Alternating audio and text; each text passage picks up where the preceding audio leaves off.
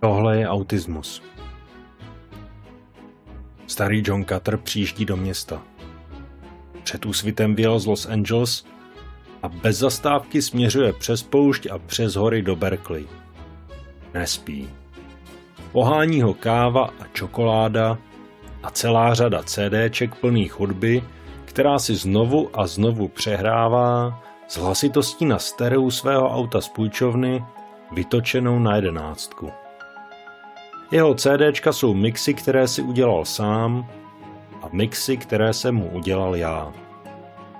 Několik let jsme měli společnou posedlost, když jsme dělali tyhle CD mixy a sdíleli je mezi sebou a s kamarády. Každé CDčko je soubor písniček, které máme rádi, spojené určitým tématem nebo složitou sadou vzájemně propojených témat. Jsou to hudební příběhy nebo pojednání, soundtracky k nenatočeným filmům, o jakýchkoliv aspektech života, o kterých jsme tehdy přemítali. Ta témata nejsou nijak jednoduchá, není to žádné tohle je sbírka mých oblíbených milostných písniček a tohle je taneční mix na večírky. Mezi našimi CD mixy najdete názvy jako Kainovo znamení, Sto let samoty, Kde nikdy nemají problémy a logistická diferenční rovnice. Starý Cutter John je stejně jako já autistický aktivista. Také je můj otec.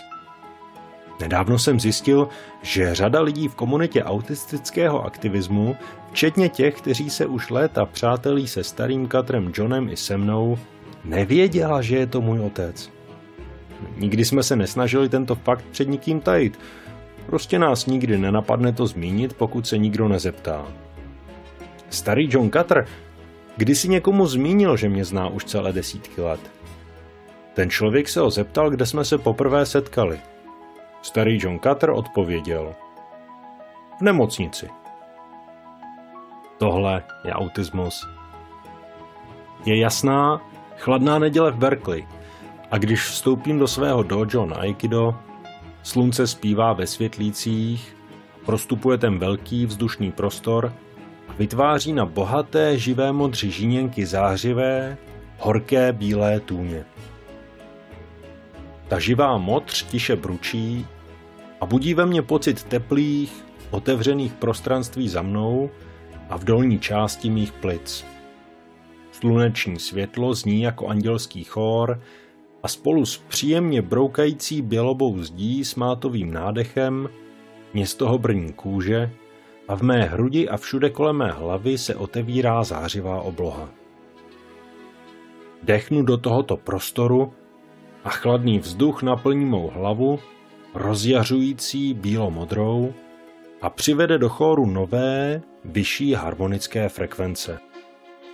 Na konci nádechu na mě čeká okamžik ticha a právě když se k němu dostanu, uvědomím si, že se zároveň odehrává ještě jiný zvuk. Jakýsi šedohnědý zvuk, který se převaluje jako vidra v modrobílé hřece pocitů. Zvuk sem nepatří, Zaslouží si vyšetřit, tak když začnu vydechovat, udělám ten trik, který jsem se naučil, když jsem byl hodně malé dítě. Ten trik, o kterém nikdy nikdo nemluvil a který jsem nikdy nikomu nemohl vysvětlit. Protože jak jsem se nakonec naučil dlouho poté, co jsem vyrostl, to pro většinu lidí není trik, který by museli dělat. Oni jsou prostě takový neustále. Ten trik, kde filtruju a třídím a odděluju proudy řeky, dokud se nerozdělí do světa oddělených objektů se jmény a významy. Dojo, zdi, modrá žíněnka na světlé dřevěné podlaze. Sedm mých studentů Aikida v bílých dí, kteří přišli na hodinu s předstihem, jsou na žíněnce a protahují se. Chór stále bílomodře zpívá, zdi pořád mají to mátové broukání. To, že interpretují některé proudy a víry v té řece jako diskrétní objekty ji nezastaví. Ten tok je tam vždycky. Svět diskrétních objektů a jmen je také součástí té řeky. A to je ta část, kde obyčejně žije většina ostatních lidí. Já jsem tam jenom na návštěvě. Jakmile jsem jednou udělal potřebný posuv ve vědomí, začne být zřejmé, že ten šedohnědý zvuk jako převalující se vidra, který zaujal mou pozornost, vyvolalo to, že na mě někdo promluvil. Myslím, že šlo o pozdrav. Od jednoho studenta na Žíněnce. No ano, dívá se na mě. Rychlý mentální seznam, ještě zrychlený díky tomu, že nepřemýšlím ve slovech a proto ho nemusím procházet lineárně. Ale kdyby to byl opravdu seznam napsaný slovy, vypadal by nějak takhle. Vyžaduje jeho pozdrav reakci z mé strany? Ano, rozhodně. Usmívá se? Ano. Mám se také usmát? Ano. Nemám už náhodou na tváři úsměv? Ano, mám. to se hodí. A vyžaduje tato výměna pozdravu, abych něco řekl i já? S největší pravděpodobností ano. A je už moje reakce natolik opožděná, že se budu muset potýkat s nějakou potenciální sociální trapností? A pravděpodobně ne. Časem měřeném na hodinách uplynulo jenom několik sekund. Je to o něco delší pauza, než je v běžném rytmu sociální konverzace obvyklé, ale mý žáci si už na moje pauzy docela zvykli. Dobré ráno, řeknu s úsměvem. Ukloním se, protože vstupuji do dojo a při vstupu do dojo se má člověk uklonit. Podle hodin je už popolední, ale já řeknu dobré ráno, protože vždycky říkám dobré ráno. Další zvláštnost, na kterou jsou už mý žáci zvyklí. Rád si pamatuju, že někde je vždycky ráno. Tohle je autismus. Do města příští Julia a Zoe. Setkáváme se na zápraží tajské restaurace poblíž mého bytu v North Berkeley. Julia je vyšší, než jsem čekal. Mám v úmyslu poobědvat tajské jídlo, ale Julia ještě tajské jídlo nikdy neměla. A právě teď se jí ho nechce zkoušet. V mém období dospívání a rané dospělosti byl dlouhý čas, kdybych Juliinu na ochotu jíst tajské jídlo bral jako něco, co bych jí měl pomoci překonat. Tím, že ji budu otravovat tak, jak jsem se to jako dítě naučil od jedné postavičky v pohádce. Jedla bys je v krabici a jedla bys je na lžíci? Ale teď mi léta ponoření do emergentní autistické kultury hluboce vštípila pravidlo, které pokládám za zlaté pravidlo neurodiverzity. Respektuj tělesné, smyslové a kognitivní potřeby druhých tak, jak bys chtěl, aby byly respektovány tvé vlastní. Ať už důvody těchto potřeb chápeš, nebo ne. A tak navrhnu podnik přes ulici, který podává dobrá jídla euroameričtějšího druhu. Místo, kde si Julia a Zoe mohou dát k obědu líbance se šlahačkou a já velký salát s grilovaným kuřetem a nějakým ostrým zázvorovým dressingem, který uspokojuje mé osobní smyslové preference. Hluk a špatná akustika v tomto podniku jsou všem třem z nás nepříjemné. A tak se rozhodneme sednout si ke stolku na chodníku. Julia někde našla malou, nafialovělou květinu a točí, točí, točí s ní mezi palcem a ukazováčkem, zatímco čekáme na jídlo. Všichni sledujeme tu květinu, díváme se, jak se točí, točí, točí, točí. Tohle je autismus. Do města přijíždí Kasiané. Dáme si skvělý tajský oběd na zápraží tajské restaurace poblíž mého bytu v North Berkeley. Kasianiny aktivistické texty na internetu už čtu více než tucet let. Píše ohnivě a silně, jako někdo, kdo se velmi dobře naučil, že když vstanete a tvrdě zatlačíte proti silám útlaku, nikdy to nemá tak špatné následky, jako když nezatlačíte. A znám hodně lidí, kteří se jí bojí. Já ji pokládám za hrdinku. Když vidím Kasian osobně, je menší, než jsem čekal. A má bílou kočku jménem Purkyně, která jí sedí na rameni. Vypadá o deset let mladší, než opravdu je a její hlas je tichý a lehký a netahá za uši.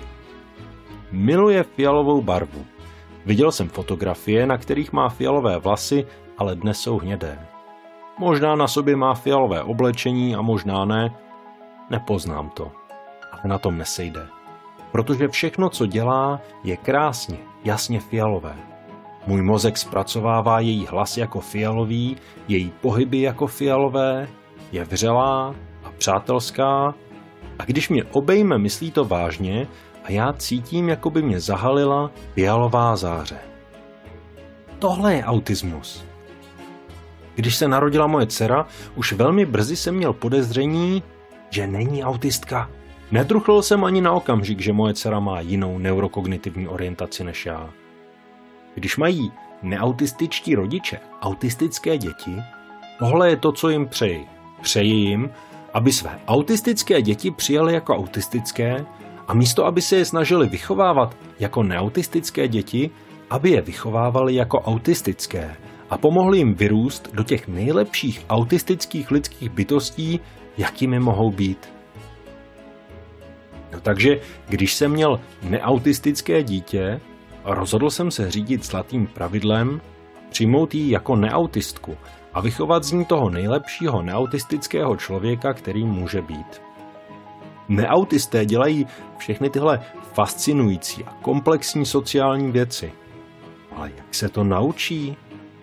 Ponořil jsem se do studia vývojové psychologie a rozhodl se, že se stanu expertem na neautistický vývoj v dětství. Kolik očního kontaktu potřebují neautistické děti? Jaký je nejlepší způsob, jak jim pomoci rozvinout řeč a dovednosti neverbální komunikace? Co potřebují, aby se cítili bezpečně a sociálně sebevědomě? Když jsme ponoření do projektů, které pro nás něco znamenají, nikdo není tak důkladný jako my autisté. Odvedl jsem tak důkladnou práci, když jsem své dceři pomáhal dosáhnout jejího vývojového potenciálu jako neautistického dítěte, že skončila se sociálními a komunikačními dovednostmi, které sahaly daleko za obvyklé normy pro neautistickém děti v jejím věku. Její sociální sebevědomí tomu odpovídalo. Teď musím přijít na to, jak se vyrovnat s tím, že mám dítě, které dokáže většinu lidí okouzlit natolik, že jí dají cokoliv chce. Tohle je autismus. Do města přijíždí Lydia a Shane. Lydia bude mluvit na UC Berkeley a budou bydlet v hotelu poblíž kampusu. Děláme plány, že spolu povečeříme, až se vrátí po dní stráveném na druhé straně zálivu v San Francisku. Míří zpátky do Berkeley vlakem Bart a já jdu, abych se s nimi setkal. Zatímco jdu, neustále dostávám rychlopalné SMSky od Lidie, informace, jak postupují, otázky, dolaďování plánu na večer. Můžu se s nimi setkat na stanici Bart místo v restauraci? Jistě. Mám v autě dost místa i pro ně? Ne, nemám auto. A i kdybych měl, neumím řídit. Ale můžu se s nimi setkat pěšky a jít s nimi do restaurace s kratkou přes kampus UC Berkeley, kterou jsem chtěl použít. Velice obdivuji jak Lidii, tak Shayna. Jsou to dva z nejdůležitějších autistických aktivistických hlasů své generace. Lidino psaní mě ohromuje. Nejenom jeho kvalita a význam pro autistický aktivismus, ale také to, kolik ho je. Tato textová konverzace, zatímco jdu, abych se s nimi setkal, mi připomíná, jak moc toho Lidia píše. Podle všeho dokáže psát SMSky rychleji, než já normálně dokážu mluvit. Když dorazí, zjistím, že Lidia v konverzaci mluví stejně, jako SMSkuje. Nejde jen o tu rychlost, ale také o styl. Používá v řeči zkratky, které jsem zvyklý výdat jenom v SMSkách nebo ve statusových updatech na Facebooku. OMG, FML. Rychle zjistím, že jediný způsob, jak můžu její řeč zpracovat, je představit si to, co říká, vypsané ve formě SMSek. Během večera vkládá Lydia do svého rozhovoru se mnou krátké, spontánní vedlejší rozhovory se Shaneem, ve kterých s ním sdílí myšlenky, co jí najednou napadly ohledně postav v jejich nepublikovaných románech nebo ve hrách na hrdiny. Shane má nezbytné informační pozadí, aby mohl tyto myšlenky ocenit. Ale já ne. Napadne mě, že mimo autistickou kulturu by to některým lidem mohlo přijít nezdvořilé. Mně to vůbec nezdvořilé nepřijde. Oba dva pokládám za půvabnou společnost a tyto vedlejší konverzace mi přijdou jako nádherné záblesky intimního spojení, které sdílejí. Takový verbální ekvivalent láskyplného fyzického hraní prostupeného aikidem, které tak často na veřejnosti provozují se svou ženou. První věc, ještě než se můžeme vydat přes kampus k restauraci, je najít záchod. Je rušná teplá noc v centru Berkeley a chodníky hlavních ulic jsou plné lidí. Já osobně miluju smyslový prožitek z navigování rušného nočního chodníku. Všechna ta různá těla, která se pohybují svým vlastním způsobem, svými vlastními tempy, rytmy, trajektoriemi. A najít prostor mezi nimi je tanec, velmi podobný tanci Aikida. Ale právě ve chvíli, kdy chci své hosty zavést na jeden obzvláště rušný chodník, si vzpomenu na zlaté pravidlo neurodiverzity. Respektuj tělesné, smyslové a kognitivní potřeby druhých tak, jako bys chtěl, aby byly respektovány tvé vlastní, ať už důvody těchto potřeb chápeš, nebo ne. A vzpomenu si, že potěšení, které já čerpám z této konkrétní formy smyslové stimulace, je mezi autisty relativně vzácné. Rychle se jich tedy zeptám, jestli dávají přednost rušným nebo tichým chodníkům a Lydia řekne, že by raději tiché. Tak udělám rychlou zacházku do nejbližší ulice. Dáme si k večeři výborné etiopské jídlo. Doprovodíme zpátky do jejich hotelu, což zahrnuje rušné chodníky, bouřlivý úsek Telegraph Avenue poblíž kampusu, který v takovéto teplé noci přetéká opilými studenty, místní mládeží a bezdomovci všech stáří. Hodně bezdomovců, kteří jsou na Telegraph Avenue, má psy a Lydia a Shane se zastavují a kamarádí se s každičkým psem, kolem kterého projdeme. No, tohle je autismus. Do města přijíždí Ricky. Ta zná druh, znaky a potenciální využití všech rostlin v okolí. Je cítit pačuly a chodí oholy a moje dcera ji miluje. Ricky stráví několik hodin tím, že opravuje můj porouchaný elektrický skútr. Rozebere ho a zase ho složí. Přijde mi, že mi tím prokazuje velkou laskavost, když pracuje na mém skútru. Ale z Ricky na pohledu prokazuje laskavost já jí, protože ještě nikdy neměla příležitost rozebrat tenhle druh skútru. Celou dobu, co na tom skútru pracuje, na něj mluví jako přátelský veterinář na zvíře. Odmítne si dát pauzu, aby se najedla. Pak ji vezmu na tajské jídlo. To je autismus. Nejmladší a nejnačenější žákyní v mém dojo na Aikido je pět let. A je tak malá, že i ta nejmenší velikost gi na ní vypadá rozkošně velká. Miluje Aikido. Stejně jako já, když jsem ho ve 12 letech začal trénovat, má problémy naučit se jeho pohyby – ale pořád na tom pracuje, protože chápe, o co v tom umění jde. Oceňuje jeho úchvatnou krásu způsobem, který většina lidí, pokud vím, pochopí teprve poté, co trénují 10 nebo 20 nebo 30 let. To je v podstatě moje tajemství. Tajemství toho, jak jsem získal černý pásek 6. stupně v Aikidu a jak jsem se stal hlavním instruktorem vzkvétajícího dojo na Aikido. Většina lidí předpokládá, že na to mám nějaký přirozený fyzický talent, ale nic nemůže být dál od pravdy. Tajemství byla v tom, že se mě dotkla krása toho umění, že jsem už od začátku viděl, že v jeho tanci je všechna ta úchvatná, subtilní nádhera, kterou jsem viděl a miloval v letu ptáků a pohybu mořských vln. I když jsem pro to umění neměl vůbec žádné nadání, tolik jsem chtěl pocítit, jaké to je být stělesněním té nádhery že jsem byl ochotný věnovat tomu, abych se tam dostal tolik práce, kolik jen bylo potřeba. Dnes po více než třech dekádách to dělám pořád. Dostal jsem se už tak daleko, že jsem v posledních letech poprvé tu a tam okusil tu nádheru, to jenom zvýšilo mou chuť. Ale malá holčička také vidí tu krásu. A dnes, před začátkem hodiny, se už skoro nemůže dočkat, až si se mnou promluví. Ale pořád nezapomene zastavit a uklonit se, když vstoupí do dojo. Autistické děti nikdy nezapomenou. Poté, co se ukloní, vyrazí přes žíněnku směrem ke mně. Ahoj, sensei, řekne. Dobré ráno, řeknu. Dneska je speciální hodina, informuje mě a dívá se přitom někam za moje levé rameno. Dnes je moje 53. hodina Aikida. A, řeknu. Na okamžik přemýšlím a pak mi to dojde. To je prvočíslo, že? Ano, zasměje se a vyrazí přes žíněnku pryč a přitom mává rukama. Článek doktora Nika Volkra This is Autism, tohle je autismus, nabízí pohled na autismus zevnitř. Pohled, který je ukázkou více než popisem, dobrodružným a barvitým líčením, ale také střízlivým a velice realistickým pohledem na to, jak autismus vypadá v prožívání autistů.